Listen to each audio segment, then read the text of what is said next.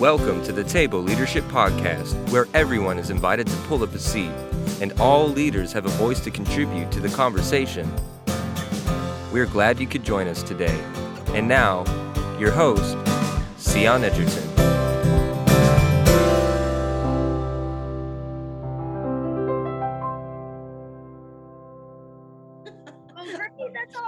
There have been some really good ones, and I just uh, had a conversation with John Chandler. So, hey, very excited to get to share that wisdom with everyone, and, and just super grateful for you too to take the time. Well, um, so we absolutely. can we can dive in, and I got your email, I got your your links and bio and headshot and all that good stuff. So, um, thank you so much for that. I appreciate it, and, and that was fantastic. I'm really excited to just share it with everybody. absolutely, absolutely. So, okay, so why don't we start off? First of all, just welcome Laura um, to the table and thanks for being with us. And uh, I always just want to start by making sure that everybody that's listening knows who you are. And so I want to let you give your own introduction. Um, I know you well and, and dearly, and I'm just so honored to get to talk with you today. Um, but just tell us a little bit about who you are and, and where you're from and what you do. Well, Sion, it's a pleasure to be with you, um, and thank you so much for the invitation to join you in this space. Uh, I am Laura McDaniel. I live in Central Virginia on a farm with my husband Henry, and we enjoy a simple life of farm, which is just uh, spending time outside. Uh, we're starting beekeeping and doing some exciting things together, entrepreneurial things on our farm. Um, I am, uh, in addition to being a wife, I'm a mother of a 26 year old uh, young man named Patrick who lives in Vienna, Austria, and he works with Project Gemeinde, which is a church plant that really focuses on ministering to the Farsi speaking people seeking asylum from Iran and Afghanistan. And so, pretty proud mom in that regard. Wow. I'm also an entrepreneur. I'm a licensed attorney for over 30 years. I am an ordained minister. Um, I'm a mentor and uh, have just wear a lot of different hats that I absolutely enjoy and love. That's awesome. So, two thoughts that I have as you're introducing yourself. One, I feel like your life should be a series of like picture books Laura and Henry on the farm. you know, it just sounds like a children's picture book series. And so, maybe that can be your next entrepreneurial venture. Um, but also, I love the diversity and the varied hats that you wear, you know, from like entrepreneur to attorney to ordained minister. You know, so many of us wear a lot of hats, but they all kind of seem to run in the same vein whereas i feel like you've got all these different branches of, of rivers and and there's so much diversity and, and probably complexity in that too but that's awesome. I just i love it. It sounds so exciting. It's like i don't you know i never know what i'm going to get next. The entrepreneur the attorney the minister and it's what a what a cool combination of gifting that god gave you. Well, thank you. It, it's really interesting how God has used everyone to sort of build on the next and on the next. And I'm really in a space of life now where I'm using all of them in a wide variety of contexts, but they all come into play. And it's just really cool how God has really seen to is interweaving them and continues to, to weave them together in this beautiful tapestry. That's awesome. Okay, so I have to ask you said beekeeping is your newest venture.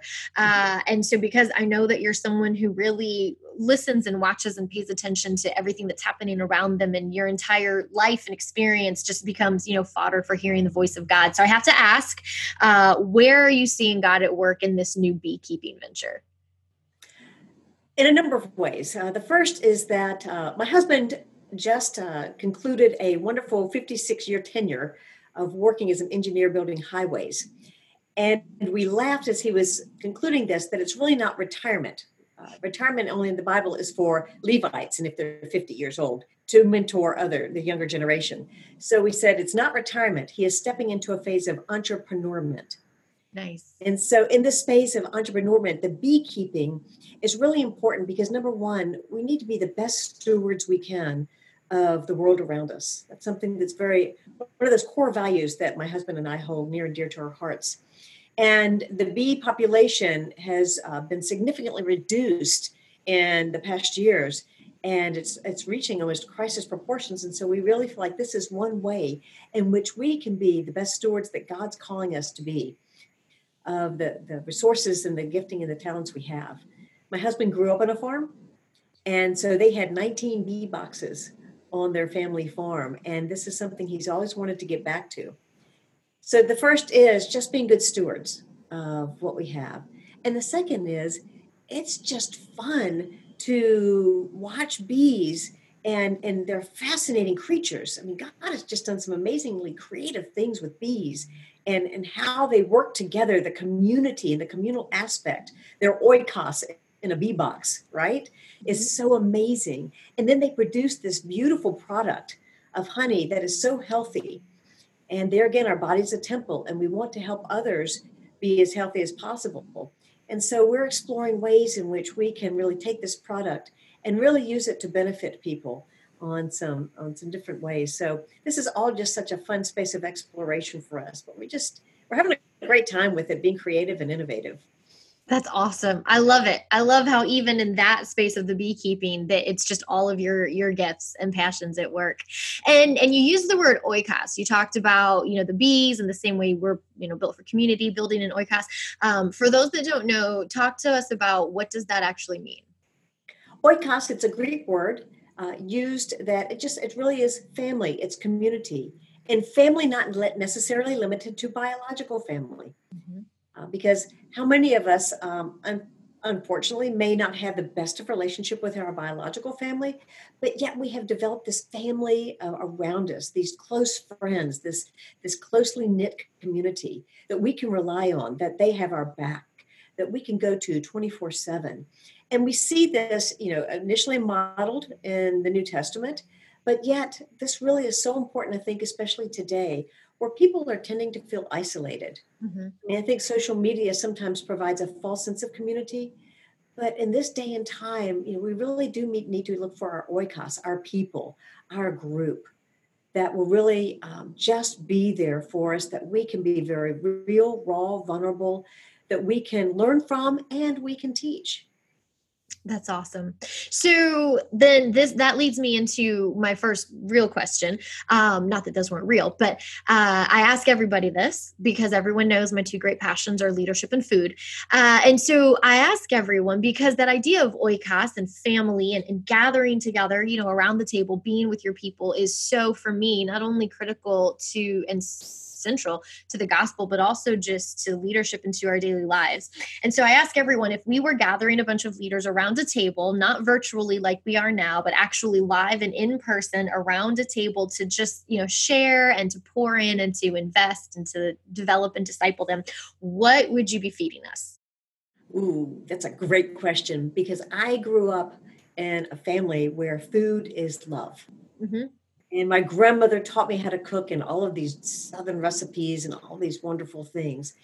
But I think just uh, as recently as I've been uh, exploring new recipes and just exploring some creative options in uh, in cooking, I have really become a huge fan of the Instapot. Yes, it's a thing, and so I love several times a week cook with the Instapot. And something that I will be cooking for my husband uh, this weekend will be chicken salsa verde in the Instapot. Such a super simple recipe, but it is just such great because, of course, you know what chicken salsa verde means tacos. Yep. You know that tacos are near and dear to your heart and mine. And I just think that they're like part of the bread of life. And so, um, so that is something that I will be cooking this weekend, kind of kicked up chicken salsa verde tacos. Yum. That sounds amazing. And of course, you said tacos, so you're speaking my love language. Um, on our, we just celebrated our oh my gosh 12th wedding anniversary i think last month. And so um and you know and, and, mike knows i'm not a big gifts are not my love language. I'm not a big you know gift person um, but he wanted to get something. And so he ended up getting me and this this just shows you how well my husband knows me. So for our anniversary he got me a t-shirt and it just says um, feed me tacos and tell me i'm pretty. And i said oh my goodness Mike, you could not have picked out a better gift for me. Like you know me. You really know me. So yes, our, our affinity for tacos is one of the many things that we share. And and it keeps you near and dear to my heart, Laura. Thank you. so, okay, now that we know what you would be feeding us food wise, um, if we were gathering a bunch of people, what is it that you feel like you bring to the leadership table in this season? Part of it is my journey because I became a Christian in my mid 30s. So I didn't grow up in the church. Actually, I wanted nothing to do with God for most of my life growing up. And, uh, and it was really at 35 that I had a Damascus Road experience on Interstate 85 outside of Charlotte, North Carolina. But with that, um, I have been a practicing attorney for about a decade at that point. And so, as I started learning about Jesus and learning this word disciple and what it means to be a disciple, which is basically a learner, right? And and just learning who Jesus is. And I mean, I hadn't read the Bible. I was in this just very brand new space.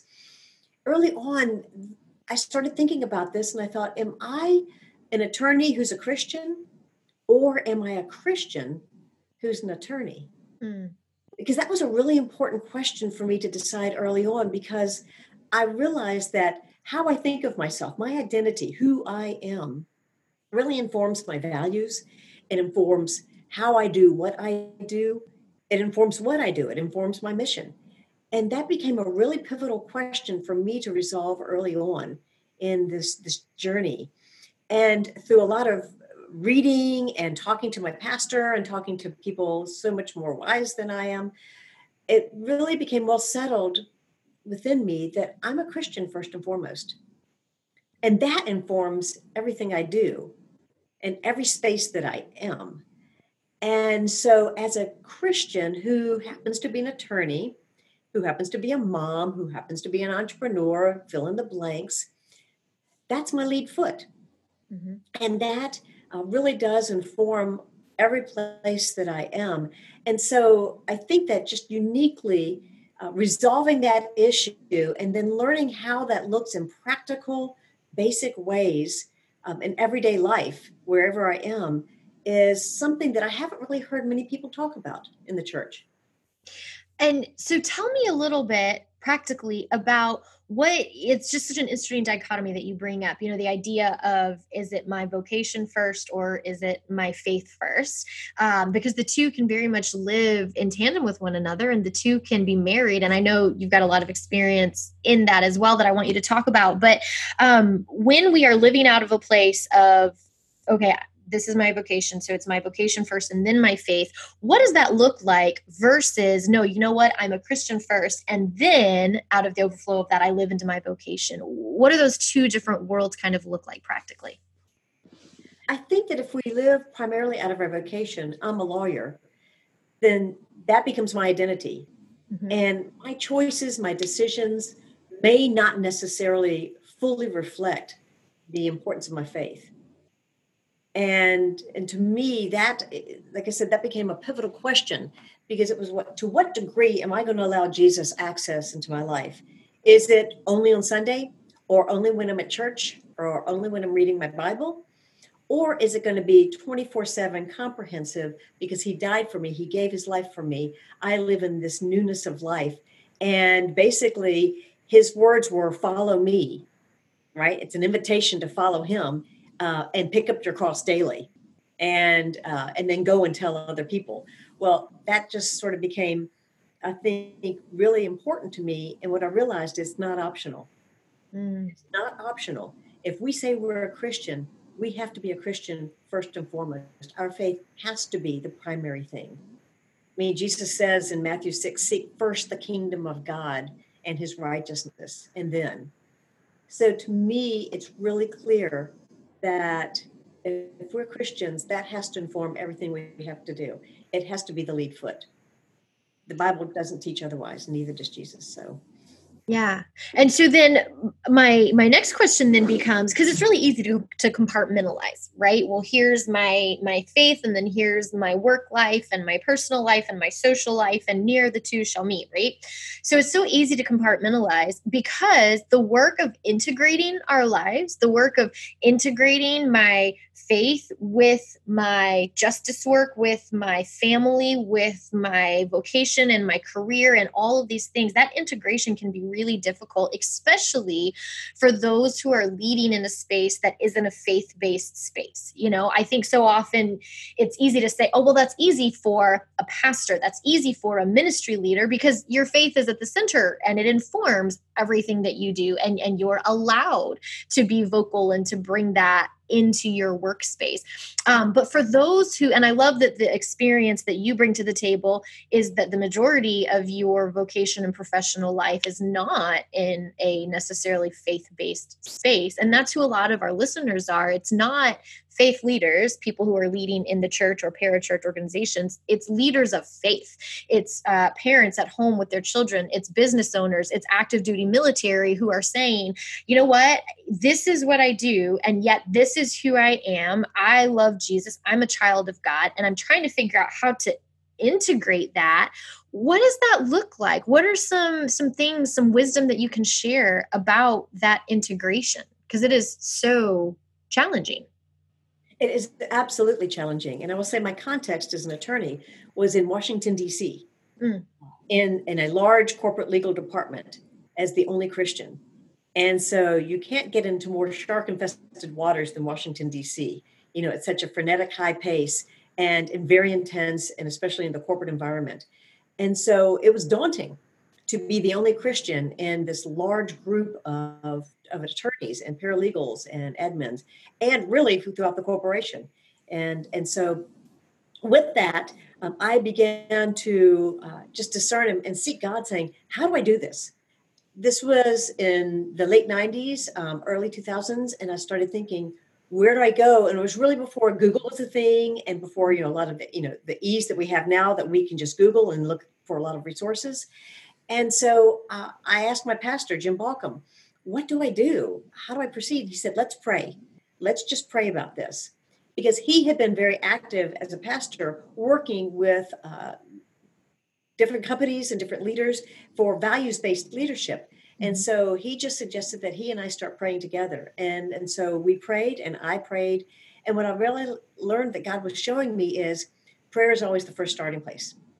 And so I would get in early to the office and I would just start prayer walking in the office. I would get there early before anybody got there. And I just had some scriptures that I wrote down on a piece of paper and I would just start praying them over each office and in, in each person's desk and just walk through this this large space and praying every morning and just trusting that that would change things and then uh, did that for a long time and then after a while i felt like the lord saying okay now um, just go ahead and just let people know you're praying for them. I'm super relational and so people would always come into my office uh, we would start a meeting and but i would always want to know how are you? And i would always ask them the question how are things going at home? How's your life? You know what are you struggling with? Because it's just really i care about people. And so i was just naturally very involved in people's challenges and problems you know in their life outside of the office. And so i started learning more and more about that. And so i just started having the courage and it was scary at first but i finally said you know i'm praying for you. And they would freak out. No no no don't pray don't pray. I'm like no that's okay. You don't have to do anything. I just want you to know that i love you so much. I'm praying for you. And they would hurry up and get out of my office. And this continued for several months. And as as things started changing and as and as situations started changing for them uh, people would come to me and say you know something's really different. This this has turned out really well. And I was like that's awesome. I've been praying about that. And they were really curious about just prayer. And so one or two started asking me so when you say you pray what does that mean? And i said well you know that's a really great question. And so i just kept it really simple. Of what prayer means is just you know i'm talking to God who is bigger and smarter and wiser, who creates everything. And it's just like the power source. And I'm talking to him and just talking to him about my everyday life and you and your problems and just um, and just seeking you know greater wisdom.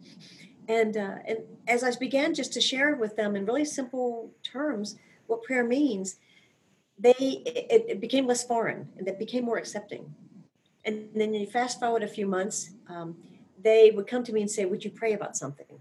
Hmm. And these are people who were no, nobody was going to church, nobody was a self identified Christian. And you fast forward a few months, and they wanted to know more about different prayers or know more about church or know more about different things of my faith. And uh, one or two had been going to church and decided they wanted to go back to church. Wow. And it was really great. And one one person almost, you know, said, Well, I, I want to go to church. I'm a Catholic. Is that okay? And I said, It's great. That's wherever you're finding God, that's great. Go, yay.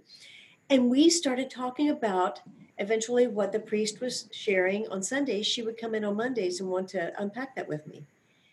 More and more questions through people. And I realized that it was I was answering a lot of the time answering questions. So I just started suggesting that we go out to the local pub around the corner, and uh, and it was like burger and beer night at the local pub on like one night a week.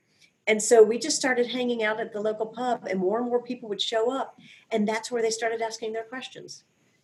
And it wasn't rocket science, and I didn't know all the answers, but I just figured I was just being real with people and, and praying for them, and God did the rest.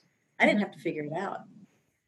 Yeah, I love what a simple um, and practical model that is. Just love people, just love people and be with people and be present and be available and just see where God shows up, see where He's at work. I think oftentimes we really overthink it and are so quick to disqualify ourselves because culturally we do really elevate the voice of, you know, the person who has the the degree or the title or who's been to seminary or or whatever else. But you know, every single one of us has just been equipped to be in relationship with and love the people around us, and that's exactly what Jesus did. And so that it's it's as simple as that really it is and what god started showing me was it extended extended beyond my workplace and to open my eyes to like every place that i am. And so i mean i'm not a theologian but i call it my rule of foot. Mm-hmm. wherever my feet are that's where i'm supposed to be uh, present and aware and loving people. And so if i'm at walmart and i see people stocking shelves i'm praying for them. And i want and now i'm going up to them and thanking them for the work that they do you know the bible says in nehemiah you know bless the work of our hands and so i i would love to start a movement called bless the work of their hands because i just think that if we in everyday ways are looking and finding and seeking the people that are often overlooked um, they're the people stocking the shelves they are the people sweeping the floors they're the people cleaning the bathrooms. They're the people behind the counters or wherever we're going. If we can just be intentional to say, I want to thank you. Because of you, I'm able to eat food. Because of you, this is a safe place for me to go. It's clean, it's healthy. Because of you, fill in the blank. And I just want to thank you because your work has great value and great dignity. And I just thank God and ask Him to bless the work of your hands. And I just think if every person would just be intentional wherever their feet are in doing that, my gosh, just think of what a radical difference that could make. Mm-hmm. Yeah, I love it. I remember one time I was with uh, Jo Saxton at the IF gathering, and Jill Briscoe was there, and she was speaking, and she said something um, that I think it, it, rocked all of us. They actually ended up uh, turning it into a print and emailing it to everyone that had attended the IF gathering. But um, she said, Your mission field is between your own two feet. And I loved that. Just the idea that everywhere I am at any given point during the day, wherever my feet are planted, that's where I'm called in that moment. And that is the work. That is the harvest field. That is the good, important thing that we're called to. Um, and I think it's really easy to overlook that when our vocation and our place of employment isn't within the walls of the church you know the established church as we have defined it or even you know for for those of us who are stay at home parents who feel like okay well how am i supposed to live out my faith and be a disciple of christ well, wherever your feet are planted, that is your mission field, and that is the place that you are called to be love and light. Absolutely, and I think about you know for students that their work is school. That's mm-hmm. their mission field, and just think of you know every student could really you know embrace that and be very intentional about that. Um, whether you're in elementary school college high school whatever. Um, i even think about you know the, the older people of the the entrepreneurment you know that are have this this wealth of experience you know if they're volunteering or wherever they're finding themselves in their spaces and places. And they can be just super intentional about seeing the value and the dignity in each person reaching out to them and and and expressing that value and dignity and blessing the work of their hands. Oh my gosh, it would be great. And what a perspective shift that is to go from the place of thinking, okay, loving Jesus is what I do when I'm not doing anything else, to loving Jesus is literally my entire life. And I happened to love Jesus while I was a student on campus. And then I loved Jesus when I was an employee at this company. And now I'm loving Jesus as I've retired from that vocation and I'm volunteer. You know, just loving Jesus has been the center focus of my entire life and everything else was just stuff that I happened to do along the way. Exactly. To me, that's the right way to flip the script. Yeah, that's awesome. And so, with that in mind, some of the work that you're doing right now is very much uh, working with people who are leading and serving in spaces that aren't faith based, but to integrate their faith and their work. So, talk a little bit about that kind of entrepreneurial venture that you're on. Well, I actually have a couple of entrepreneurial ventures. Um, I'm not sure which one particular you're referring to, but the one that comes to mind is um, I'm combining my estate planning practice as an attorney because I'm still I'm licensed uh, still in Virginia, and so um, I'm still uh, I focus on estate planning and corporate work but I'm combining that with this passion that I have to see people really live the most vibrant, full life that they can right now. Mm-hmm. And uh, I really believe the Lord, there again, gave this to me a couple of years ago. Uh, and so I've started a new venture called Living Your Legacy. You know, often we think of legacy as the thing that we leave at the end of our lives. But what if we were to identify, discover, and start living into that legacy story now? Being intentional with where we are now and letting that really bless people, motivate people, inspire people now.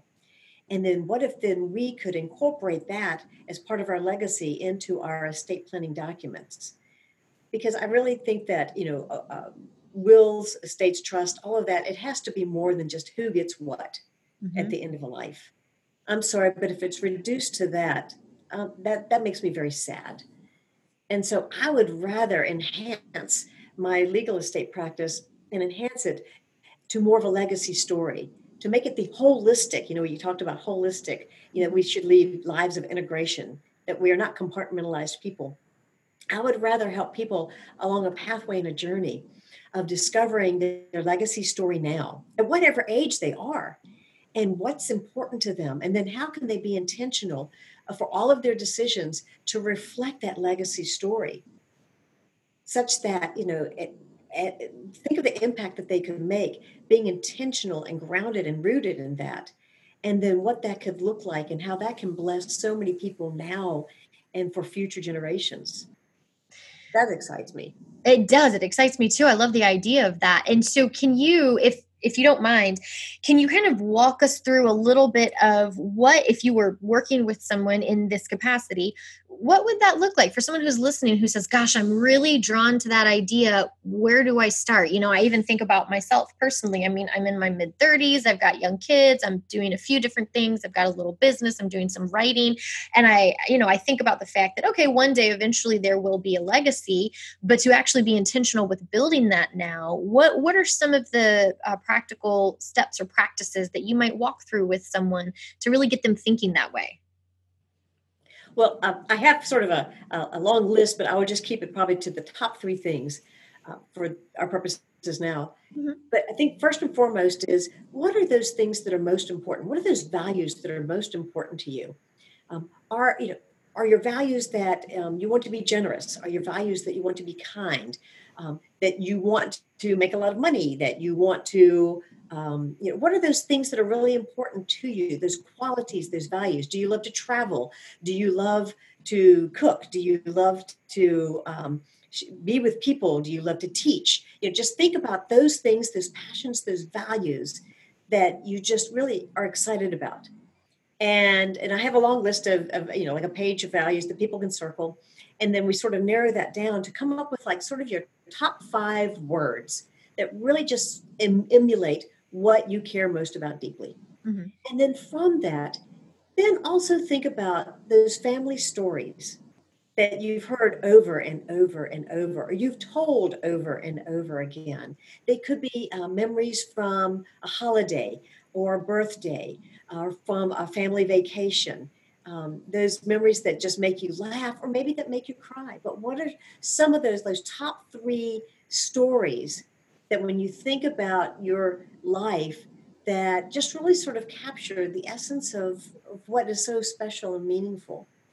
And you'll see some common threads from that first uh, exercise of just sort of your top five words that capture your heart, that capture you, and then the stories that are meaningful to you. You start seeing some threads, some connectors. And from that, then it becomes so, what does this look like? If you were to kind of combine those two and you identify some of these common threads and themes, how would you write a new story? How would you say, from this day forward, I want to do this, this, and this? Just three things. I want to live a life of generosity because that's something that's really important. That was something that my family was really generous. I saw in my own family a spirit of generosity that they just really wanted to help people and bless people. Our table was always open, our door was always open for people to come in and eat.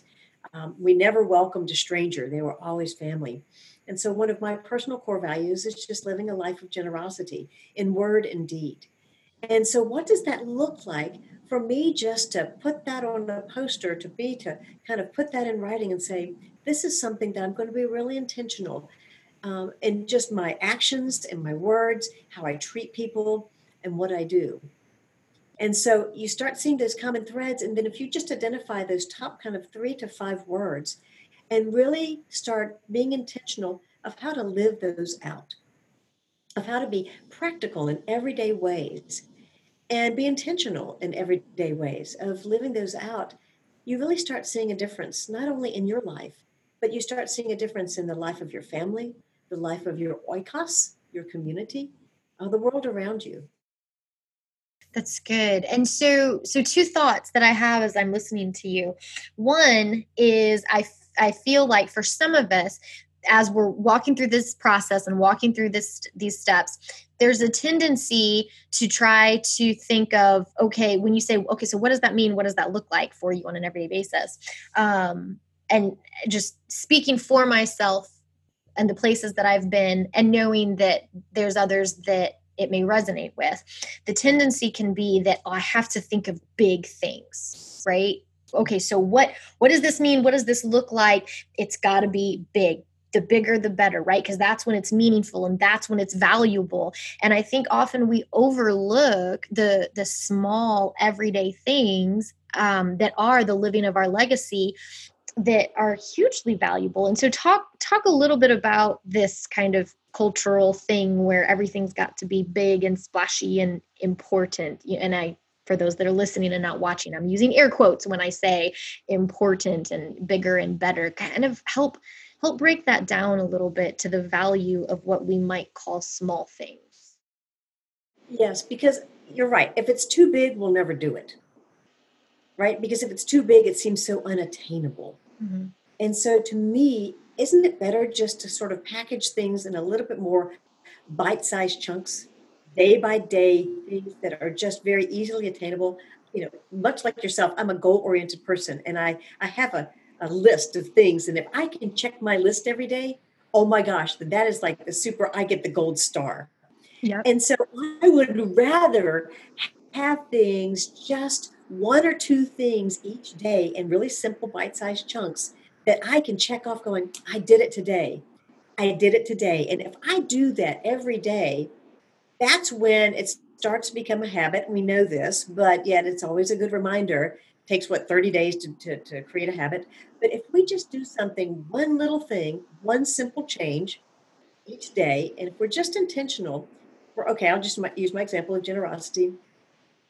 If i just every day on my to-do list i just write the word generous or generosity. And then in each day it becomes sort of a game to me how i can find a way to be generous in what i'm doing.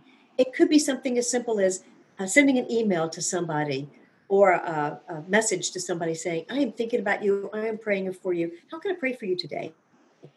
A text, I love you, I miss you, I'm praying for you, just hoping you have a great day. Something just really simple. Generosity doesn't have to be the big thing. In the small and little ways, it makes such a huge difference.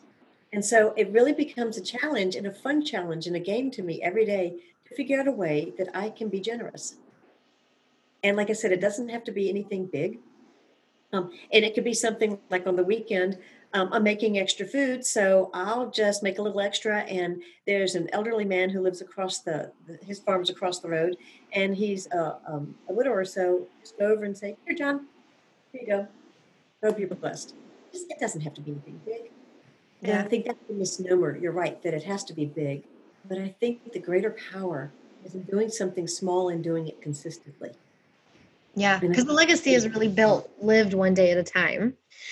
And and I think too, at least for me, when I look back over my life, um, yeah, there have been big splashy moments and big impactful things, but the things that meant the most to me were what what we would and I and I hate to use the word small, but just for the purposes of what we're talking about, they were the small things that are seemingly inconsequential that made the greatest impact. The random encounter with a random stranger in the parking lot of Walmart who came up to me and said, "Man, I just really felt compelled to come tell you that you are just loved and you're doing better than you think you are." You know, uh, the the moments when people have brought over meals after I had a baby, you know, whatever it was, but just the the tiny little daily impact that someone else has made by intentionally using their gift and their voice to pour into my life those because they were so personal and so intentional i think those have made a greater impact on me than you know lots of the the big things. Absolutely. And i know for me that when somebody just out of the blue sends me a text saying i think about you i love about you i'm praying for you today that means more than anything just that random text, that random note. It's powerful. Yeah. And I love that idea of identifying the gifts and the passions and the values that we have because there's a lot that I think it's really easy for us to cast off for us to say like oh well that's not really important I can't really do anything with that you know I, am not really building something with that when the reality your love of cooking that's that's your mission field right there your um, gift of hospitality uh, the the conversation that you have with your neighbor that that is living a legacy. That is living out the gospel one day at a time. And that's doing it in the ways that matter most because ultimately that's that's what we're here for. Absolutely. And i think about you know a parent who may be staying home with your younger children and how cool that you can get like the kids involved with things like this and make it like just a group activity and a group project. And what you're modeling you're modeling your legacy at that moment. They may not have the language or the vocabulary for it but yet what they are seeing is it being modeled and that will have a greater far you know, greater impact and imprinting on them. And that they will be living starting to live their legacy story even at a young age right? I don't think we're ever too young to live our legacy story Mm, that's good.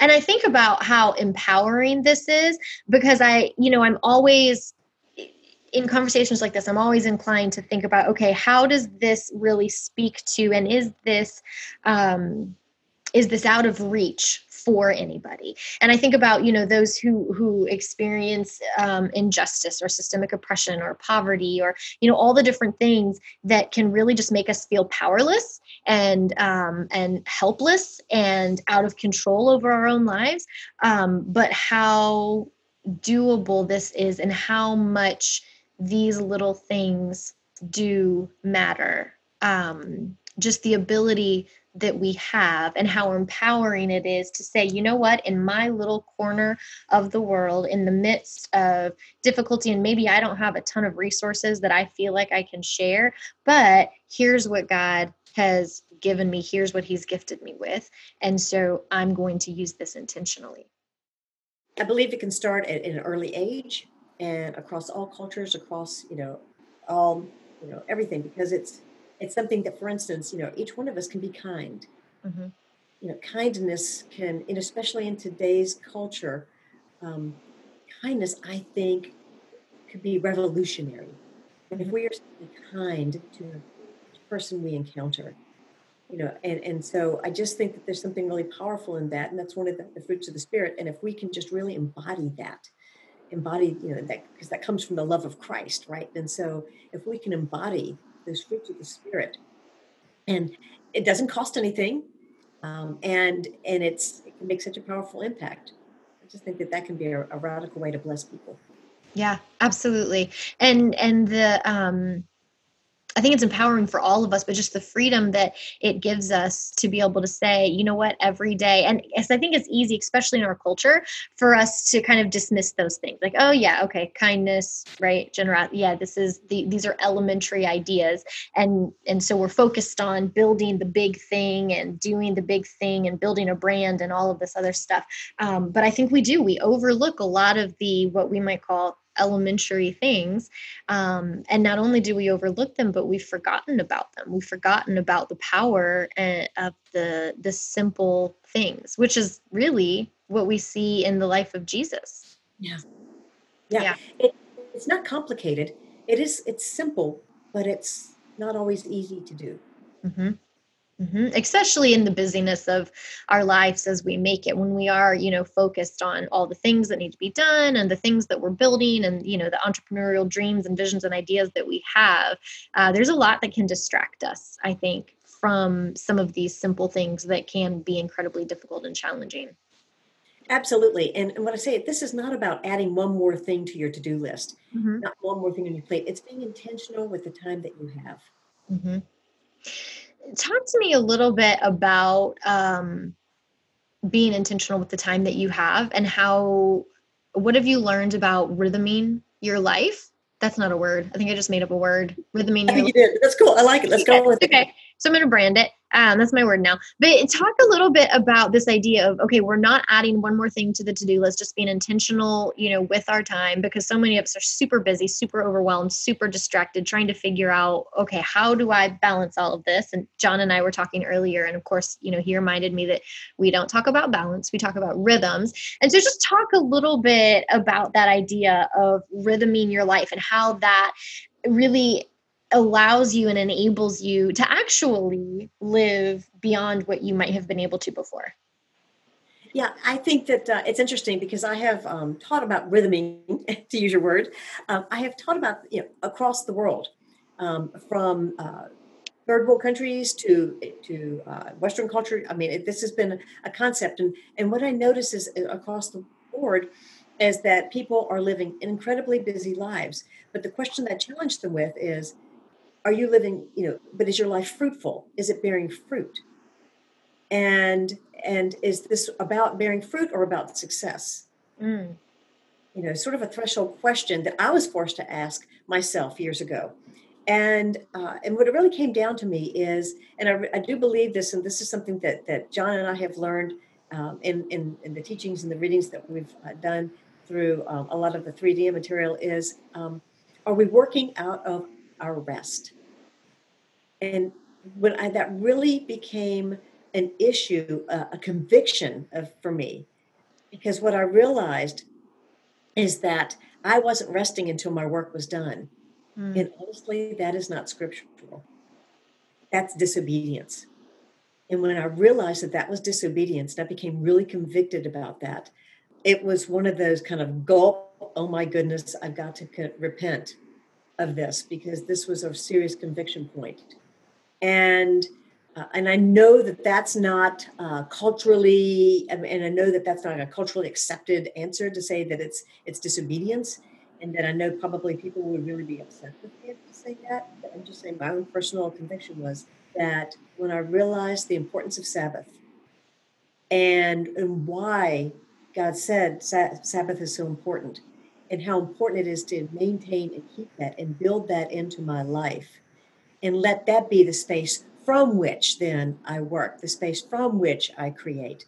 Mm-hmm. And once I made that shift and and sticking to that, and it's not easy because so much of life pulls at you, and there's so many things that are always pulling. Um, but once I made that shift and I'm purposed that rhythm, I started producing uh, a, I think, you know, much better work product. I started uh, leading from a healthier place because the question I think it comes down is do we lead lives worth imitating? Mm. Am I living a life in all aspects of my life that's worth imitating? And in that work and rest rhythm, I wasn't. How could I, with all integrity, mentor younger people and say, imitate me as I imitate Christ, but yet I'm working 18 hours a day. I'm not taking Sabbath. I'm continuing to work. I don't shut my computer down till 11 o'clock at night. How, you know, what's, how does that you know, model and what legacy am I leaving mm-hmm. in that regard? And wow. that's when I became personally convicted that I was being disobedient. Yeah. And, and it, maybe it took God to, to, to use that language with me to get my attention and bring me to a place of repentance. And so from that point on, I have been very intentional to really uh, flourish in that area, to try to thrive in that area, and to help other people to seek uh, breakthrough in that area. It's not easy. No, because it's super counterintuitive and countercultural. Oh, incredibly countercultural. But as Christians, we're supposed to be leading lives that are countercultural. Mm-hmm. Because if we just look like everybody else, what's the point? Yeah. Why do we need the Holy Spirit to empower us to make these changes that create breakthrough? I mean, that's yeah. for me. I think something along those lines that you mentioned, you uh, you differentiated between success and bearing fruit. And I think, you know, culturally, the focus is often on success, whereas in the life of Jesus, what we see modeled is bearing fruit. So, can you kind of help us understand the difference between those two things, between success and fruitfulness? Sure. Because if we think about success, um, oftentimes with success, the ends justify the means, right? So, whatever it takes to get there, I'm going to get there, whatever it takes. And sometimes success can can uh, cause us to compromise our values, yeah, um, compromise our, our, integrity, our character, um, make decisions that are really are not pleasing to what we know Christ is calling us to do and be. And sometimes that that uh, temptation of success, that ambition, can drive us into spaces and places that really do, um, do and they don't bear fruit ultimately. It may be temporary, you know, and of this world, it may look really great, but will it have long lasting eternal value? Will it really, is it empowered by the Holy Spirit that it bears fruit and that makes an eternal value and an eternal difference? That's what, for me, it comes down to that. Yeah, that's good. So I feel like you've you've kind of already answered this, but maybe just to to reiterate and put a bow on things, as I'm thinking about uh, the many people who listen who are not um, in ministry vocationally, right? They've got their mission field between their own two feet and who are really feeling encouraged and inspired and empowered by what you're saying and wanting to, to kind of integrate their lives and to operate in ways that may be countercultural, but that ultimately do bear fruit. If you could leave them with one piece of um, encouragement or, or wisdom or, hey, here's a great first step um, what what would you say? How would you what kind of final word or thought would you leave with those who say you know what? I want to start living my legacy. I want to live an integrated life. I want to live out of a place of faith and identity first. I'm ready to wake up tomorrow and start this journey. What what final thought would you leave? Ooh. Uh, i would think i guess my final thought would be that we're always going to have a lot of things pulling on us Mm-hmm. You know, a lot of things that are going to be distracting and getting our attention from being really intentional of being you know, where our feet are now, uh, being intentional about being kind right now, being intentional about where our legacy is. We're going to have a lot of things that are always going to distract us. Oswald Chambers said, The good is the enemy of the best. We'll have a lot of things that might be seemingly good options and good things, but I think, you know, conclusion, if we are first and foremost, circling back to what we started with, if we are first and foremost really seeking prayerfully, what is God's best for us? What is His absolute best for how He's uniquely created us, wired us, gifted us? If we are truly going to just in prayer, if we seek His best and say, God, what is the best that you want from me? How can I be the best in this day? In which you have given me. And I think if we start with that, we'll see with greater clarity how we can be intentional each day, living the best for Him. And from that, the rest will flow. Good. That you've given us so much to think about, um, and also just so much practical experience. And so there's just such a wealth of wisdom that you bring, and and I really, I really appreciate it. And um, I just thank you for being willing to share so vulnerably, vulnerably, and just for living the life that you've lived. You know, to be someone who can talk about all these different hats and how you've integrated all of that through your faith. It's um, it's super encouraging. And so, just on behalf of everybody listening, I just want to thank you so much for taking the time to share all of that. Oh, absolutely. It's my privilege and my pleasure. Thank you so much.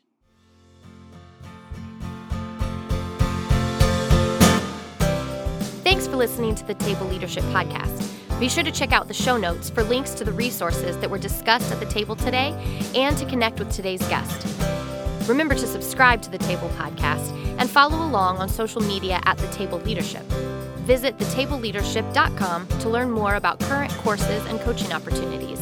And finally, you can connect with me, your host, at sionedgerton.com or on social media at sionedgerton. I look forward to the next time that you pull up a seat at the table.